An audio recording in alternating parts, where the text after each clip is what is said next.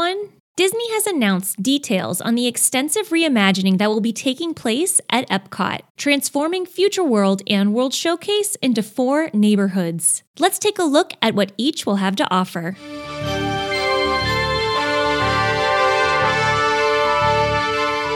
Will seamlessly introduce new attractions and retrofit current experiences to fit the overarching concept of four neighborhoods. Let's start at the entrance plaza, where we'll encounter the first neighborhood, World Celebration. The goal here is to help guests connect to one another and the world around them. A reimagined entryway, green spaces, and incorporating refurbished Spaceship Earth with a new score and narration are just the start to the offerings in this neighborhood. A standout here will be the new Dreamer's Point, featuring a wishing tree, enchanted forest, and story fountain, and what I'm most excited for, a brand new statue of the original Dreamer, Walt Disney.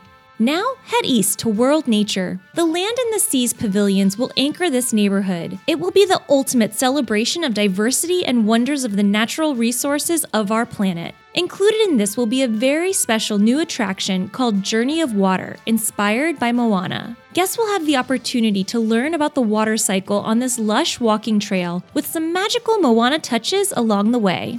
Okay, run across to the other side of Old Future World to World Discovery, where science, technology, and intergalactic adventure come to life. A ton of new experiences will be integrated here. The Play Pavilion will occupy the Old Wonders of Life Pavilion. It's described as a digital metropolis with interactive experiences and games that can connect guests to beloved Disney characters. The Guardians of the Galaxy Cosmic Rewind Coaster will also be joining the lineup and a new dining experience called Space 220 will take you on a culinary experience 220 miles off the surface of the Earth.